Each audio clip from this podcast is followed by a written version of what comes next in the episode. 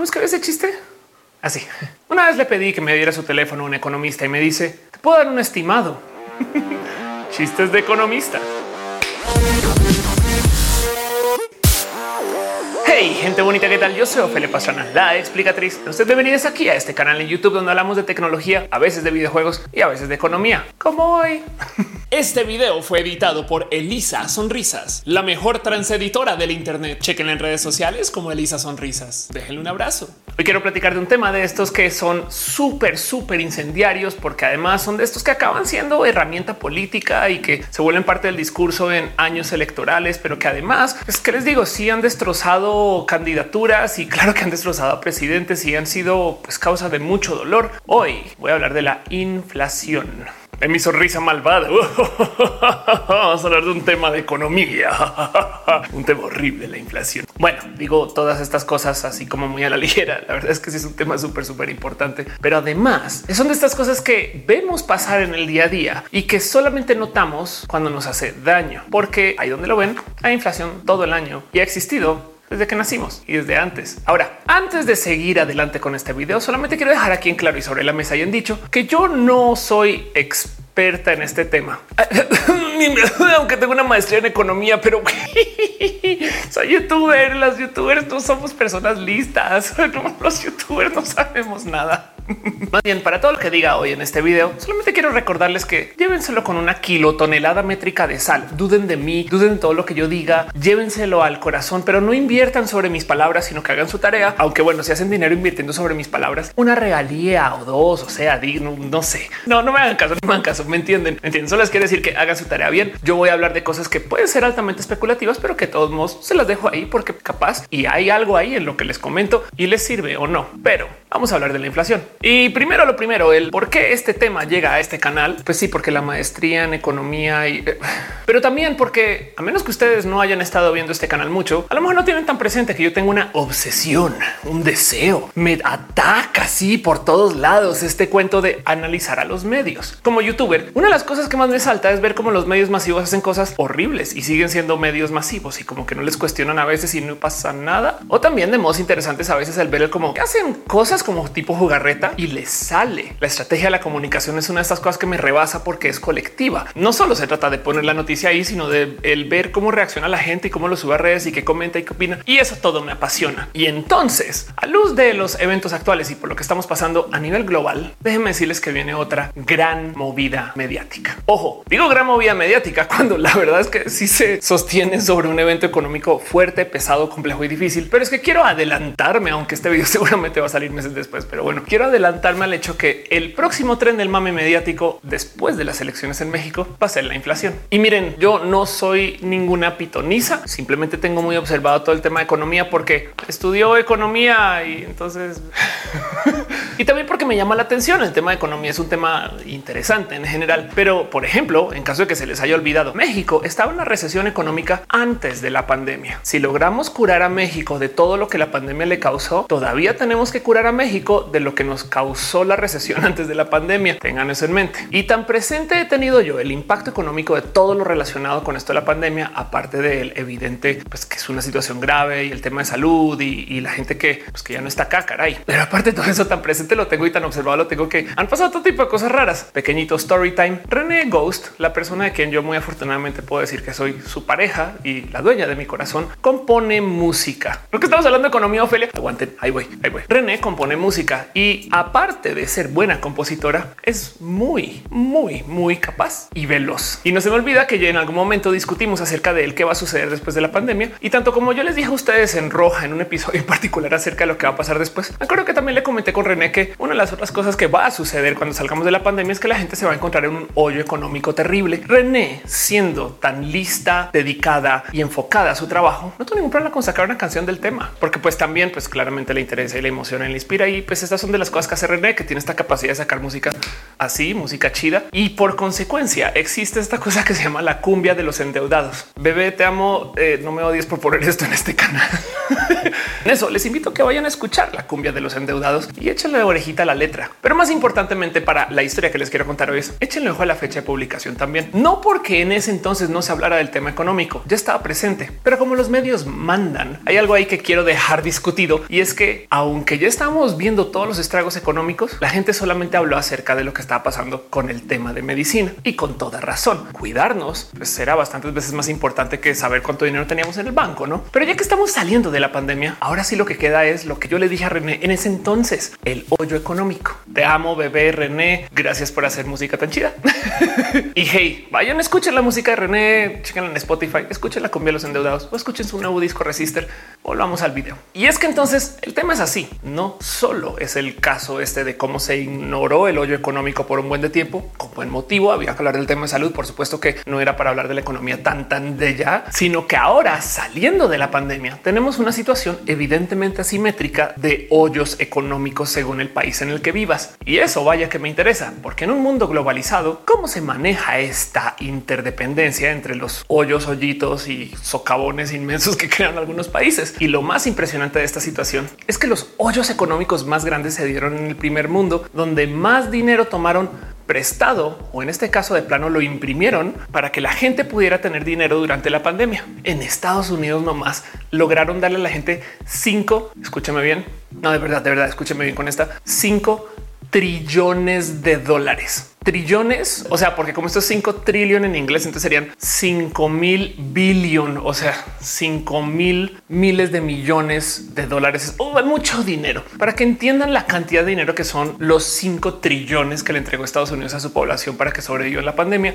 Esto es la economía de México, más la economía de Rusia, más la economía de Australia y todavía hay un cachito ahí como no sé, Vaticano. O sea, es un chingo de dinero para que luego se lo hayan entregado a la gente. Y de ahí donde lo ven, dentro de todo y todo Estados Unidos es tan grande y también tan desigual y tan mal distribuido para todas estas cosas que tengan que ver con esto del dinero, que todavía como que a nivel de calle no es tanto, tanto dinero lo que recibió cada quien. O sea, sí recibieron dinero como para vivir un rato, pagar la renta, pero tampoco es tanto, tanto, tanto dinero. El caso es que Estados Unidos dio mucho dinero, sobre todo a comparación de su economía de como veinte, veintiún trillones de dólares, como una cuarta parte de la economía en ayuda a la gente, que es un problema rudo porque ¿de dónde va a salir ese dinero, señor presidente? Ojo, no estoy en contra del dinero que se le dio a la gente ni de los apoyos. Simplemente me río mucho de cómo así, ah, pues por la impresora andar, ¿eh? Apoyo económico Ghost.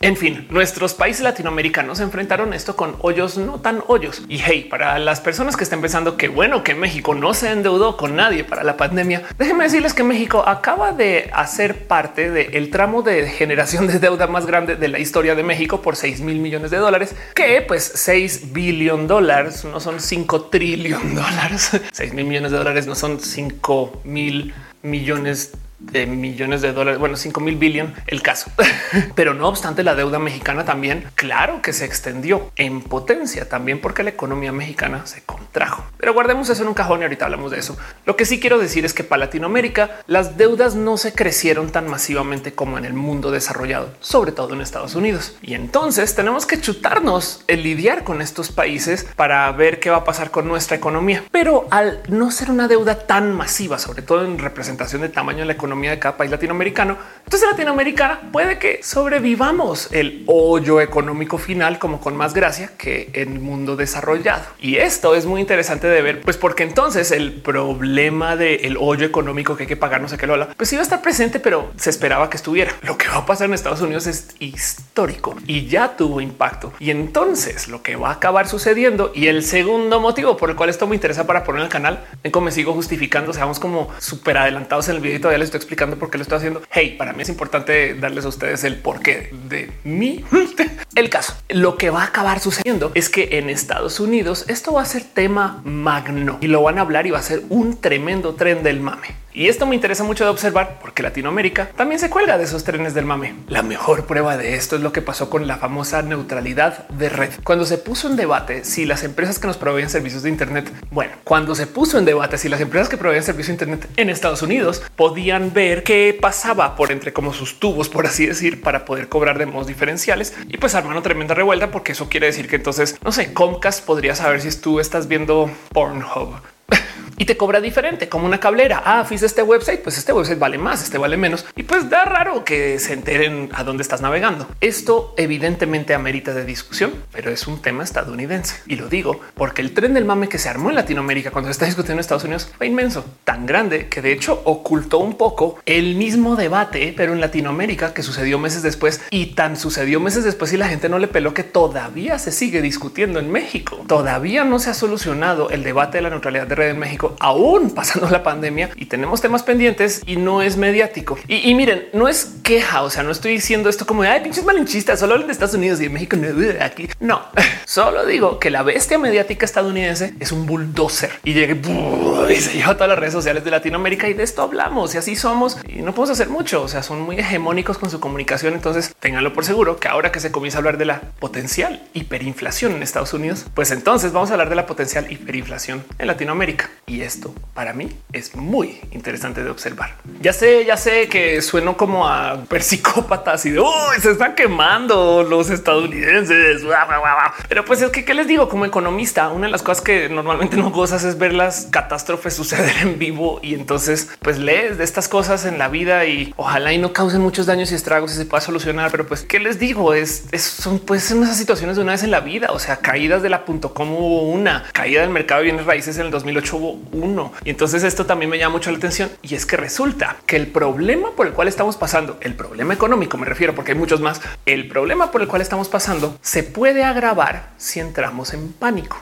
Así que tengo mucho interés. Ojalá no suceda. No es que esté diciendo que pases, no, solamente quiero observar. O sea, quiero hacerme de acá atrás y hacer ¿no? y planear las cosas. Oh, qué divertida que es la economía. Números, números, números. Pero en potencia, uno de los posibles escenarios es que se crea esta como crisis en Estados Unidos por su desfalco económico, que está bien justificado. Las decisiones pues era lo único que podían hacer casi casi. Y si bien en Latinoamérica no se crea ese mismo tipo de desfalco, la crisis latinoamericana por lo que está pasando en Estados Unidos, que no la creímos en Latinoamérica porque las noticias nos hicieron creer que también está pasando acá, lo crea acá. Y mírenme como mi sombrero para que no suceda y hago chunguitos porque yo no quiero crisis económicas y yo quiero que nos recuperemos y la pasemos muy chido y que salgamos de este hoyo. Solamente que me despierte interés el wow, esto de verdad puede tener repercusiones en Latinoamérica si no la creemos, y por eso hago este video. ¿Cuántos minutos para justificarme, Eli? Ya les dije, para mí es importante que ustedes tengan el porqué de Ofelia y por qué hago estas cosas. También las hago porque les quiero. Entonces, la primera pregunta aquí es un ¿por qué dices que va a ser tren del mame, Ofelia? O sea, ya, ya, o sea, bájale dos. Y lo digo porque ahí donde se asomen, se está hablando en los medios y ya hay todo tipo de cosas de estas raras que pueden generar viralidad. Acuérdense que a mí lo que me gusta es analizar los medios, aunque también la economía es chida, pero me gusta ver cómo la gente reacciona a lo que pasa en los medios. Soy youtuber, me gustan estas cosas, hago medios, no sé, en fin, me, ya, deja de explicarte, Ofelia, carajo.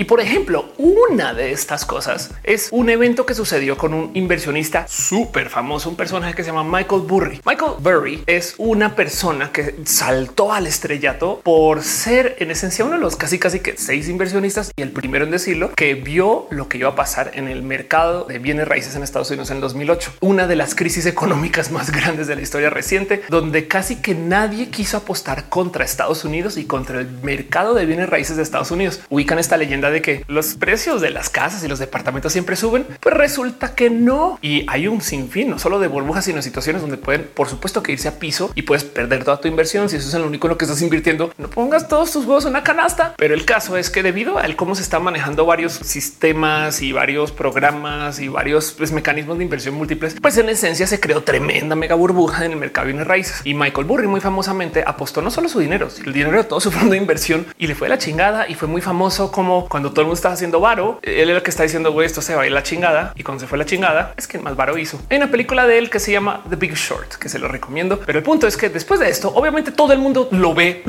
¿Qué dijo Michael Burry hoy? Tomó café, subieron las acciones del café. Ah, no tomó té, subieron las acciones del té. Es ese tipo de inversionista. Y tan así es él como con su personaje pues de figura pública, que su cuenta en Twitter se llama Cassandra, como la diosa griega, quien decía las netas y las verdades, pero estaba destinada a que nadie le creyera. Ahora, el por qué estoy hablando de Michael Burry y por qué se volvió un escándalo, porque él publicó una serie de tweets eh, a eso de abril, donde estaba comentando de cómo venía inflación y potencialmente hiperinflación en Estados Unidos, que pues son de las cosas que como inversionista, pues claro que podría ser. Lo impresionante es que el gobierno estadounidense le pidió que borrara esos tweets, luego se los borró contra su voluntad y luego él, eh, diría yo que por rabia y bien justificada, cerró su cuenta de Twitter y armó tremendo drama acerca de cómo esto que era como el rumor de Michael Burry, güey, igual y si va a pasar. Miedo mil. Y obviamente de ahí en adelante todos los medios y todos los influencers y todo el mundo saltaron a decir de wow, el gobierno le pidió a Michael Burry que borre sus tweets. Entonces esto comprueba que sí son verdad.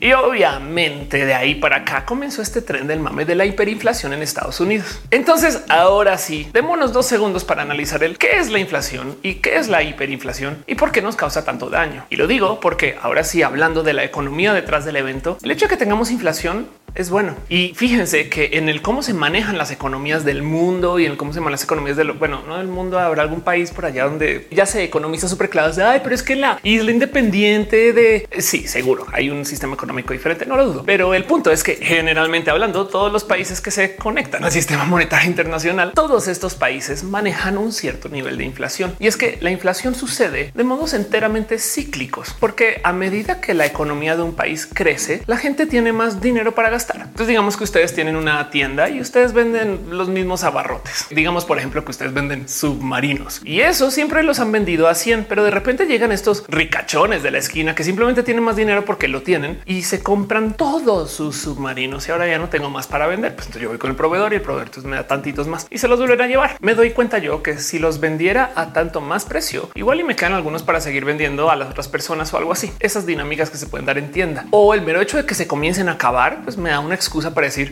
te lo vendo pero a doscientos, te lo vendo pero a trescientos. Y a la larga esta actividad pues sube los precios. ¿Y por qué subieron los precios? Porque había ricachones que tenían más dinero, más de lo normalmente planeado. Ahora el tema es que esos ricachones no tienen que ser narcos que hicieron dinero de modo ilegal, sino simplemente son personas que tienen más dinero que decidieron gastarlo en ti. Y recuerdan, como les decía, que en una economía que crece la gente generalmente tiene más dinero cuando está bien distribuida y aún cuando está mal distribuida, porque las empresas grandotas pues compran más y eso hace que suban los precios. Cuando la economía sigue creciendo creciendo, la inflación se va a dar. Es un hecho. Y es que entonces acá ustedes me van a decir, pero Ofelia, las economías no siempre crecen porque hay inflación todos los años. Y es que no, sí, siempre crecen todos los años, excepto cuando hay recesión, como en México antes de la pandemia. Y aún así, dentro de una recesión todavía puede que se dé la inflación, porque hay dos factores más que hay que tomar en cuenta. Uno de los motivos por los cuales la economía crece no es porque la gente esté chambeando mal. Le puse más ganas, güey, y ahora crecí la economía. No, simplemente hay más gente. ¿Y por qué va a haber más gente? Porque la gente procrea. Entonces cada año hay más seres humanos en el planeta. Por consecuencia, debería de haber más crecimiento económico. Fíjense que eso no es un garantizado, pero por lo general sí sucede. Si tu país tiene ahorita cien millones de habitantes y de repente en diez años tiene ciento veinte millones de habitantes, pues claro que va a tener más gente trabajando, lo cual va a crecer la economía. Y el tercer factor que hay que supervisar en toda esta mezcolanza de variaciones económicas y dineros y cosas es que la moneda en sí, el dólar, el peso, el Bitcoin o lo que sea que usted usen para comprar, el piedrólar, no sé, cualquier moneda solita por su propia cuenta tiene su propio precio. O sea, si yo fuera una persona violentamente pudiente, podría comprar ahorita todas las Bitcoin que existen y me las traigo aquí a la cama. Bueno, no me las pongo a la cama porque son virtuales, pero me entienden, las compro todas, todas y las retiro del mercado y no las uso para nada. Todavía le dan un valor a esa moneda. Digo que no se usan para nada, eventualmente tiro su precio a piso, pero el punto es que bien que podríamos, digo hipotéticamente hablando, comprar todos los dólares que hay y eso le da un valor a la moneda, aunque ya no estén en circulación. Y por consecuencia, entonces tenemos tres factores que observar a la hora de hablar de la inflación. Uno es el tamaño de la economía y más o menos qué valor tiene. El problema es que el qué valor tiene se mide en dólares o pesos o lo que sea, en una moneda, y esa moneda pues tiene su propio valor, y la distancia que hay entre el valor de la moneda y el valor de la economía puede tener impactos económicos. Ahorita hablamos de eso. Y el tercero es la población. Entonces, si digamos que un país crece su población como al dos por ciento, pues por lo menos tú esperarías que la economía crezca al dos por ciento. No es obligatorio. Y si la economía está creciendo al dos por ciento, entonces tú creerías que el valor de la moneda también. Pero ¿cómo le ven que estos tres se manejan por aparte y conviven? Y ahí el trabajo de muchos economistas, nomás medir dónde está todo. y hacer encuestas y hacer predicciones y entonces hacer el bellísimo trabajo de tabular todo eso en una cantidad ridícula de bases de datos que algún día servirá para algo para historiadores del futuro, para tratar de entender a los economistas del presente, porque hay unos economistas de hoy que les escuchas y dices, güey, ¿qué dijiste, güey?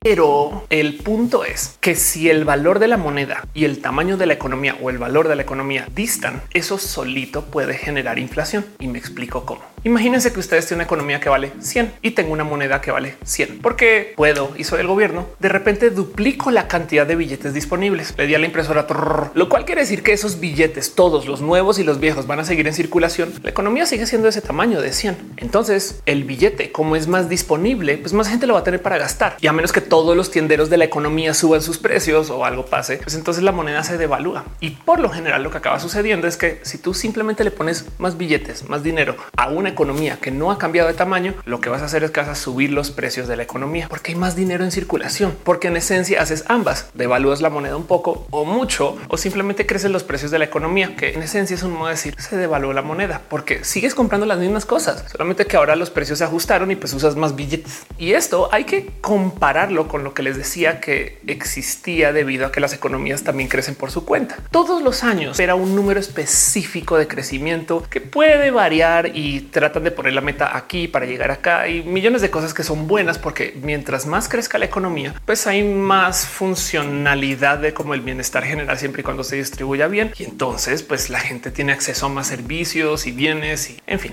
todo esto que viene con la teoría económica. Y ojo que no me estoy metiendo temas de neoliberalismo y estas cosas. Simplemente es que así funcionan las economías actuales porque somos muchas personas y así nos organizamos y los billetes existen y así está el mundo ahorita. Igual y lo cambiamos después, pero así está el mundo ahorita. El punto es que el juego de los gobiernos y esta entidad que se llama el Banco Central es el de tratar de regular el cuánto dinero hay disponible para mantener esa inflación en un rango predecible. Ojo, tener cero inflación y que los precios estén igual implica que la economía no está creciendo, pero si la población siempre está creciendo y la economía no, nos estamos empobreciendo. Y aún así les voy a decir algo, aunque la población no crezca, que ha pasado, por ejemplo en Japón tenemos este riesgo ahorita de que pues, no se sabe qué va a ser de Japón en cien años porque ya la gente no quiere, no sé, tener bebés, pero el punto es que si la población no crece, la economía muchas veces crece porque la gente se vuelve más productiva. A medida que tú trabajas en algo, pues aprendes a hacerlo con menos esfuerzo o consigues herramientas o generas nuevos sistemas que hacen que puedas hacer lo mismo hasta automatizado. Por consecuencia, entonces menos personas pueden seguir haciendo la misma creación económica y a eso se le llama productividad. Y para que entiendan la medida de productividad, Australia y México tienen más o menos la misma capacidad de generación económica, solo que en Australia hay como veintitantos millones de personas y en México hay casi ciento cincuenta millones de personas y ahí puedes ver tú quién es más productivo o no. Ojo, esto no quiere decir que un australiano valga por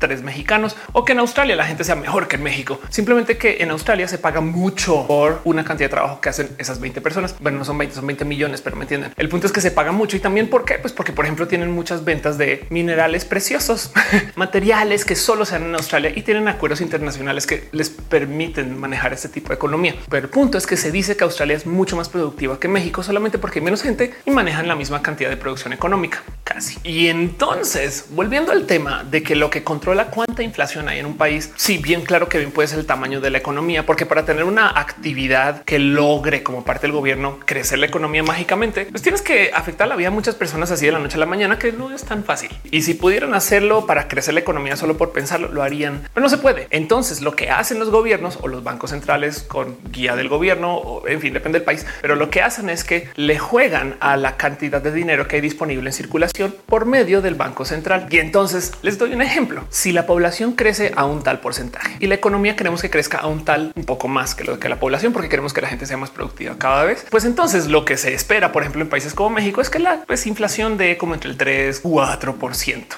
Esto puede cambiar, varía según el año, varía según la situación económica, pero digamos que es del tres cuatro por ciento. Si de puro chance, por algún motivo, la economía no se está moviendo porque algo pasó, entonces lo que puede hacer en ese momento el Banco Central es literal imprimir más billetes o fomentar que la gente no los ponga en el banco, porque eso también puede suceder. Si el dinero se pone ahí a ser en circulación, entonces la economía se va a mover más rápido porque hay más dinero por ahí andando. Así que ¿qué hace? Por ejemplo, el Banco Central pues tiene acuerdos con los bancos locales o con los bancos nacionales para prestarles dinero a tasas diferentes, famosamente conocidas como tasas de interés. Y entonces el Banco Central, quien le presta mayoritariamente dinero a estos bancos grandotes que lo tiene que hacer constantemente, constantemente, pues decide, te presto mucho, te presto poco. Si te presto mucho, por ejemplo, a un banco, no sé, Banamex, por dar un ejemplo, entonces ahora Banamex tiene más dinero para prestar a la gente que vive en el país y por consecuencia más dinero entra en circulación. ¿Y qué le dije que sucede cuando hay más dinero y la economía se mantiene más o menos del mismo tamaño? Se genera tantita de inflación, pero por lo general también crece más la economía porque la gente está chambeando más, porque está vendiendo más. Entonces es sano crear inflación hasta un rango, porque si tú le das a la gas de la economía y le tiras billetes, pues por un rato en que sea predecible, de repente puedes superinflar la economía total. Pero luego cuando ya rebasas la capacidad de predictibilidad, entiéndase, cuando ya tiras tanto dinero que la gente ve que los precios suben y suben y las cosas como que se mueven y no sé qué lo vale, entonces rompes un sinfín de cadenas de suministros y rompes un sinfín de pues, cadenas de dependencias y para rematar devalúas la moneda y al devaluar la moneda le quitas poder adquisitivo a los ahorros de la gente. Entonces tampoco es tan bueno tener la economía hacia el rojo caliente quemándose con esa inflación al chingo, como que es mala idea tener la economía completamente detenida. Es en un rango y le juegan según el cuánto dinero hay disponible. Y esto es un balance que se viene tanteando y se pone a andar, depende del gobierno y quién y cómo y se toman las decisiones. A veces hay que frenar la economía, hay que ponerla a andar. Millones de cosas pueden pasar y esto es hasta interesante de observar. Pero el punto es que entre los millones de aristas que hay para todo lo que les voy a contar hoy, quiero que entiendan que el problema con el que vamos a convivir en los próximos meses es un problema que se da debido a la pandemia, porque todavía no he llegado a explicar el qué chingados es lo que pasa, porque hay hiperinflación, porque es un estimado y somos economistas. No, la hiperinflación que viene se da porque el shock económico de todo lo que sucedió con la pandemia nos dejó una rarísima situación donde casi que nadie sabe bien cuál es el tamaño de la economía de los países, sobre todo de los países desarrollados. Nadie sabe si al salir del hoyo pandémico o bueno, de la cuarentena, la economía se va a reactivar así o no. Nadie sabe si las cadenas de suministro se van a poder volver a conectar o no. Esto volverlas a hacer. Nadie sabe si las fábricas van a literal volver a aprender. Bueno, ok, ya en ese exageré, pero me entienden. El punto es que tenemos muchas dudas de la economía. Entonces, ¿qué tenemos certero? Pues que la cantidad de gente y población, ese número no lo sabemos y lo medimos y entonces afortunadamente ahí está. Y la otra cosa que tenemos certero, visto desde el punto de vista de los países desarrollados, es que ya hay tanto dinero en circulación y le acabamos de meter un chingo de billetes. Tomen billetes gringos, ¡boh! Les aviento billetes ya. Así funciona la economía internacional. Le gritan a la calle a la gente, le tomen billetes.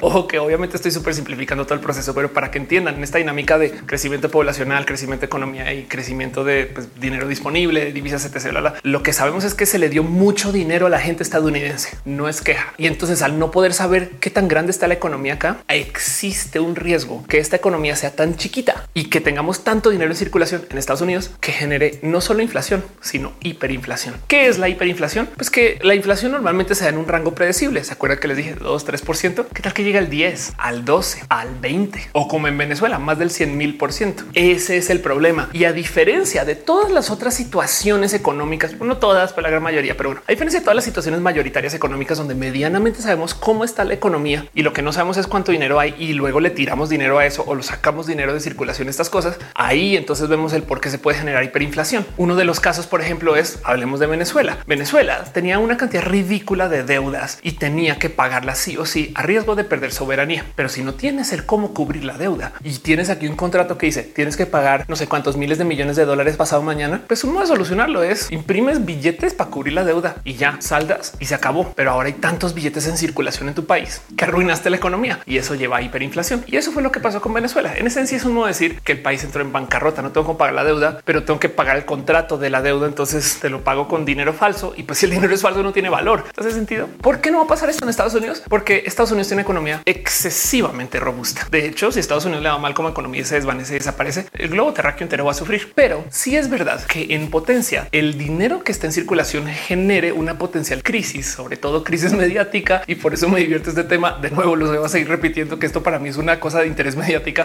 porque el problema es que en este caso, a diferencia de otras crisis de inflación, como la duda está en el tamaño de la economía, entonces por consecuencia el gobierno y el Banco Central no pueden hacer lo que deberían de hacer para detener las inflaciones. Si hay mucho dinero en circulación y la economía está en un tamaño pequeño, entonces para que no se genere demasiada inflación como Banco Central, tú simplemente les quitas dinero de circulación. ¿Cómo? Subes las tasas de interés, lo cual incentiva que la gente deposite su dinero en los bancos y lo saque de circulación. Y los bancos también los depositan y los sacan de circulación. O de plano no imprimes tantos billetes y simplemente dejas que la cantidad de billetes disponibles mantengan un balance con la economía que hay y le juegas a eso. Eso va a detener la economía, sí, pero va a evitar que se genere inflación. la suficiente para que la gente la pase mal, porque pierde el valor adquisitivo de todo lo que tiene ahorrado en el banco, por ejemplo. Pero de nuevo, eso es lo que haría un país en una situación económica estándar, siguiendo además este pensar económico establecido, porque yo sé que teorías económicas hay mil, pero el punto es que eso es lo que deberían de hacer, por así decir. Simplemente subes las tasas de interés, sacas dinero de circulación, adiós inflación. Lo bonito, y digo bonito como economista déspota porque es horrible la situación, pero bueno, lo interesante de lo que está sucediendo con la situación actual es que al no saber el tamaño de la economía actual y necesitando que la economía se reactive, porque es que lo que no sabemos es si sea chico esto o esto o esto o esto. Y ojo, la jugada es esta: para poder salir se requiere que la economía de Estados Unidos crezca a la par con la cantidad de dinero nuevo que se generó, de nuevo sin retirar dinero de la circulación. Mejor dicho, en este caso en particular, lo que hay que hacer es hay que hacer que la economía se ponga a andar en chinga, y si no se pone a andar en chinga, el riesgo es hiperinflación. Entonces lo último que tú debes de hacer como banco es sacar dinero de circulación, porque si tienes una economía que está tratando de despertar, no les puedes quitar oxígeno. A diferencia de toda la gran mayoría de las otras situaciones económicas donde viene inflación, sube las tasas. En este caso, subir las tasas puede ser dañino, o puedes subirlas y jugártela. ¿Qué tan dañino? O puedes simplemente dejarlas iguales y esperar que las expectativas se ajusten. Puede pasar, pero esto es lo que va a pasar en Estados Unidos. Y es que el tema aquí es que ya pasó, ya están subiendo los precios, ya se habla de inflación, ya es una realidad que Estados Unidos va a pasar por inflación. ¿Qué va a ser hiperinflación? Mi corazoncito millennial me deja pensar que esto, que Estados Unidos no se va a dejar meter a hiperinflación, que van a hacer lo imposible. Yo no sé qué van a hacer, pero igual puede suceder. O sea, también hubo caídas económicas horribles en las últimas décadas. Entonces el punto es que el desmadre estadounidense también sucede en Europa, porque en Europa también le dieron mucho dinero a la gente para apoyar durante la pandemia. Y de nuevo, no es queja.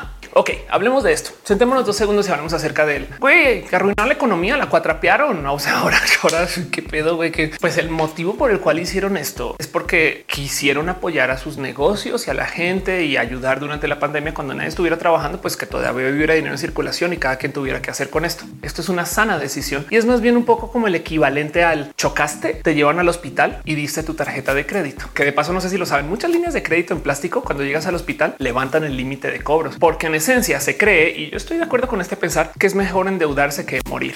Si nos traemos esta analogía a lo que pasó en el primer mundo, prefirieron subir su deuda, a crecer su economía, cuatrapearla, yo no sé, dar lo que fuera con tal de que la gente pues todavía tuviera chances de seguir. Y si bien Estados Unidos le fue súper mal durante el COVID, sí es verdad que el apoyo económico les puso en una situación muy diferente a que si no lo hubieran dado. En Latinoamérica no hubo apoyos económicos o hubo muy poquito. Entonces también hay que considerar el pues que bueno, porque no nos va a generar inflación. Y es que ahí el problema. El otro motivo del por qué esto es interesante y el por qué el tren del mame mediático sí le va a golpear a Latinoamérica es porque si sí vamos a tener inflación acá también, aunque no nos endeudamos masivamente. Claro que lo vamos a vivir porque estamos en una economía global. Y entonces tenemos también, como Estados Unidos y Europa, esta duda de cómo va a funcionar la economía mexicana actual. Ahorita no sabemos si un chingo de fábricas se pueden volver a poner a andar porque literal quebraron durante la pandemia, o no sabemos si gente va a poder volver a trabajar porque no sabemos. O sea, sus empresas ya no están, estas cosas. Y del otro lado, México tiene todo tipo de problemas de desabasto aún con la producción local, porque como se interrumpieron todas estas cadenas de suministro, entonces pues nadie sabe si va a poder seguir plantando, no sé, aguacates, y entonces toca volverse a poner a andar y unos días están todos dañados. Y entonces todo eso es un tema que genera pues duda. Pero el punto es que además, encima de México tener que lidiar con esto internamente en su economía, también aplica para países de Latinoamérica,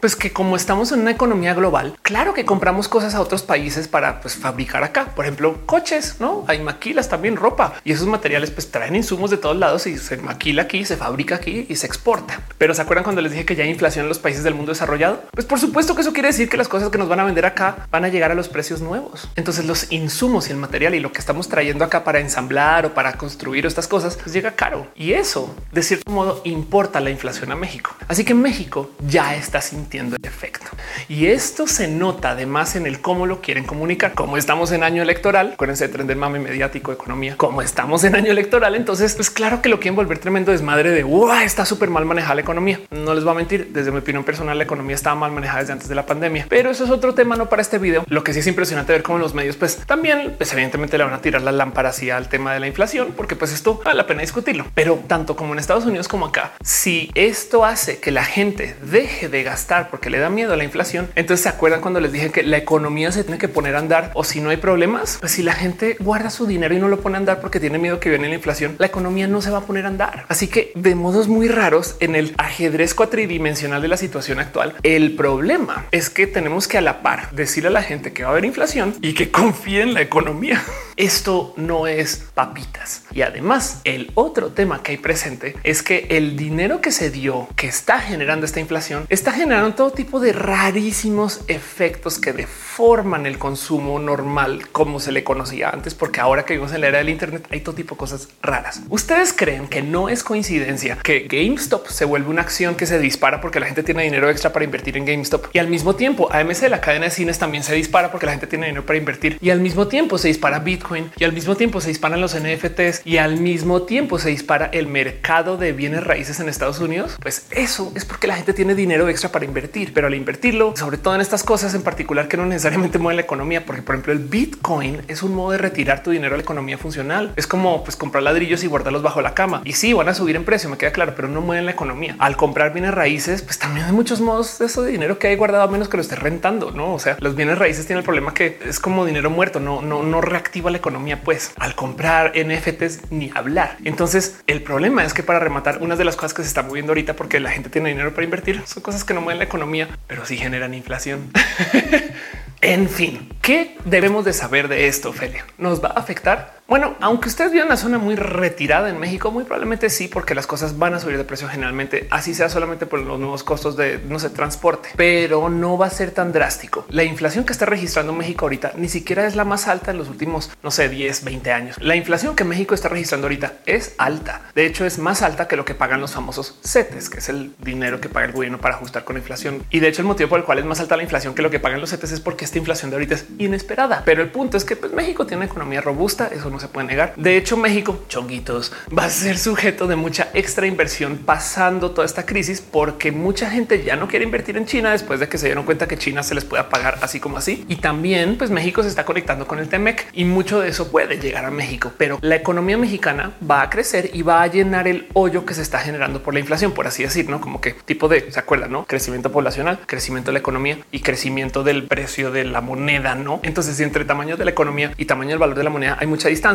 entonces pues eso pues es como, por así decir, lo que genera la inflación. Estoy simplificando, lo sé, para que me entiendan. Así que si la economía mexicana crece, nos la salvamos. Bueno, salvamos, ¿me entienden? Y lo que ha pasado históricamente en México es que normalmente le toma unos meses hacer eso. ¿Cuántos? En las últimas ocasiones donde México se enfrentó con inflación de este tamaño, pues más o menos lo cursó por unos cuatro o cinco meses. Al cabo de cinco meses la inflación ya estaba otra vez en un lugar controlable y por Por consecuencia, entonces los bancos podían como operar y la gente no veía las cosas que compraba normalmente ir subiendo de precio en el súper todos los días o semanas o cada mes. Así que lo que sí puede ser que podamos planear alrededor de todo este desmadre es que el tren del mame de la economía y la inflación en México pues va a ser un tren del mame que va a estar de acá como hasta fines de este año. Guarden este tweet, guarden este video y vean como en noviembre más o menos es cuando se va a dejar de hablar de la inflación. Y de paso, si ustedes no están en México, sino no sé, Colombia, Perú, Venezuela, Bolivia, eh, varía mucho según cada país, sobre todo con el cómo enfrentar su tema de deuda durante la pandemia. Colombia en particular, les veo quienes se endeudaron, pero ahora la duda es el cómo se va a pagar y esto es todo un tema.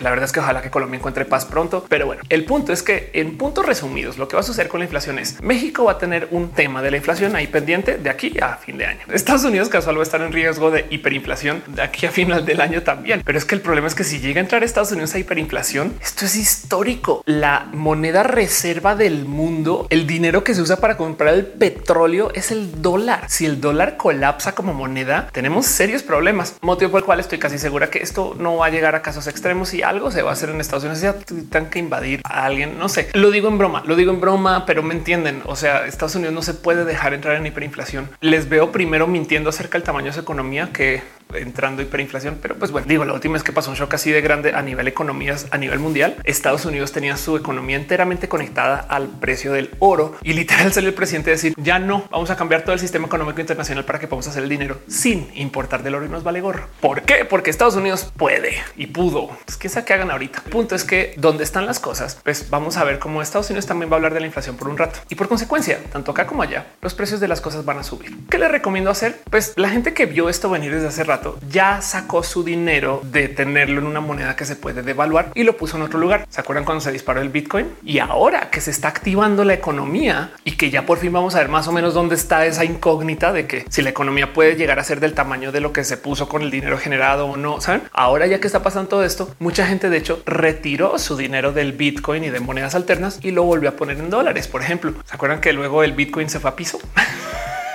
Entonces, en esencia, para el momento que ustedes ven este video, ya pasó la oleada de defenderse contra la inflación, a menos que el tren del mame vuelva a ser súper tren del mame, en cuyo caso no tengan dinero de la moneda que se maneja en su país, no tengan dinero, punto. O sea, compren arte si toca, güey, pero algo que retenga su valor de lo que hayan trabajado. Y se los digo porque además en Latinoamérica tenemos raras heridas con esto de la inflación. O sea, Argentina, un beso, pero además en México también tenemos estos recuerdos de cuando se cambió del peso a los nuevos pesos. Es un tema. Como sea, hagan su tarea para ver dónde está el mercado en cada momento, pero sí es un hecho que las cosas van a subir de precio, así sea ligeramente o drásticamente de aquí a final de año. Y vamos a ver qué pasa con la economía a nivel global. Y desde mi punto de vista, vamos a ver qué pasa con los medios, porque por ahora lo que más me interesa de todo este tema es cómo los medios han estado hablando acerca de que la inflación no va a afectar. Y eso es lo que me asusta. De repente tú ves estos reportajes de ah, eso no nos toca. O sea, está grave, pero no es tan grave. ¿eh? No es tan grave. Se los juro que no es tan, no es tan grave.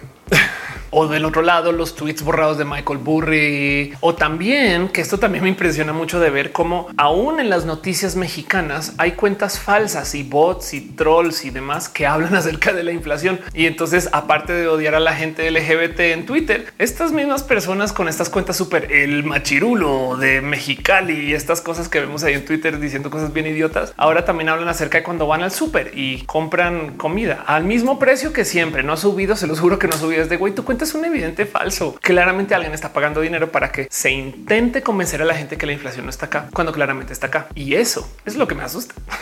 Entonces, de aquí a unos meses vamos a ver qué pasa. Si les puedo decir, no entren en pánico total, entren en sana paranoia, observen bien lo que está pasando y tengan ojo al tema de inflación. Si les dicen que para Latinoamérica viene la hiperinflación, bueno, puede que pase porque pues también hay países que están muy mal manejados y entonces de repente capaz si hacen errores económicos garrafales como Venezuela en su momento o Argentina. Eh, o bueno, México también. De hecho, que no se les olvide que el dilema económico mexicano se dio por rumores mal anunciados y también una economía que ya tenía que ajustar su precio de moneda. Pero el punto es que México se metió en problemas también por mala comunicación. Y es que el problema es que no es que sea que aprender de la historia te blinde y te salve de repetirla, como dice el refrán. El problema es que cuando tú aprendes historia, entonces estás destinado o destinada a verla suceder en cámara lenta frente tuyo y sabes qué va a pasar y no puedes hacer absolutamente nada. Y lo ves todo en cámara lenta suceder como sucedió hace cien años, hace cincuenta o hace veinte. Y es horrible.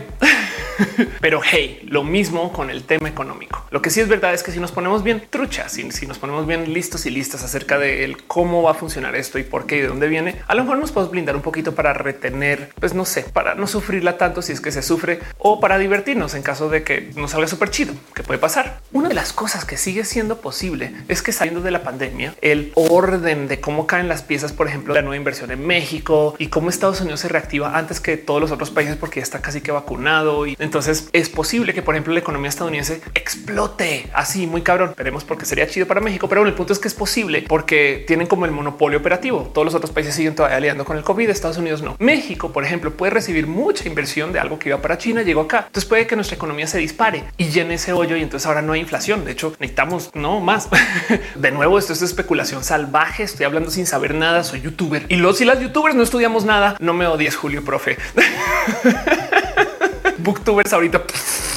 En fin, hagan su tarea si van a invertir, cuiden su dinerita y sobre todo sean responsables con el cómo comunican esto, por lo menos un poquito más responsables que yo. Pero les quería dejar esto aquí como en discutido, platicado, porque me divierte mucho el cómo los medios levantan el tema de economía. Y del otro lado, cuando se habla de la inflación, siempre se habla de el coco de la inflación, la peor, cómo se van a acabar los países por inflación, cuando la verdad es que la inflación es parte funcional y estructural de cualquier economía activa moderna. Entonces lo único que nos puede herir con la inflación es nuestra imaginación y también lo único que nos puede herir con la inflación es que la inflación sea impredecible. O sea, si está en un rango particular, también se pueden poner a andar varios mecanismos para operar con eso. Y eso es lo que se ha hecho siempre. Y ojalá eso nos dé tantita bonita estabilidad, bonita inversión, bonito crecimiento. Y no sé, salgamos de este pedo de la pandemia que está cucú, güey. Ya no quiero más pandemias en la vida. Si se puede, Santa Claus, querido San Lázaro del Internet, si se puede, ya, ya, eso todo, todo lo que digo.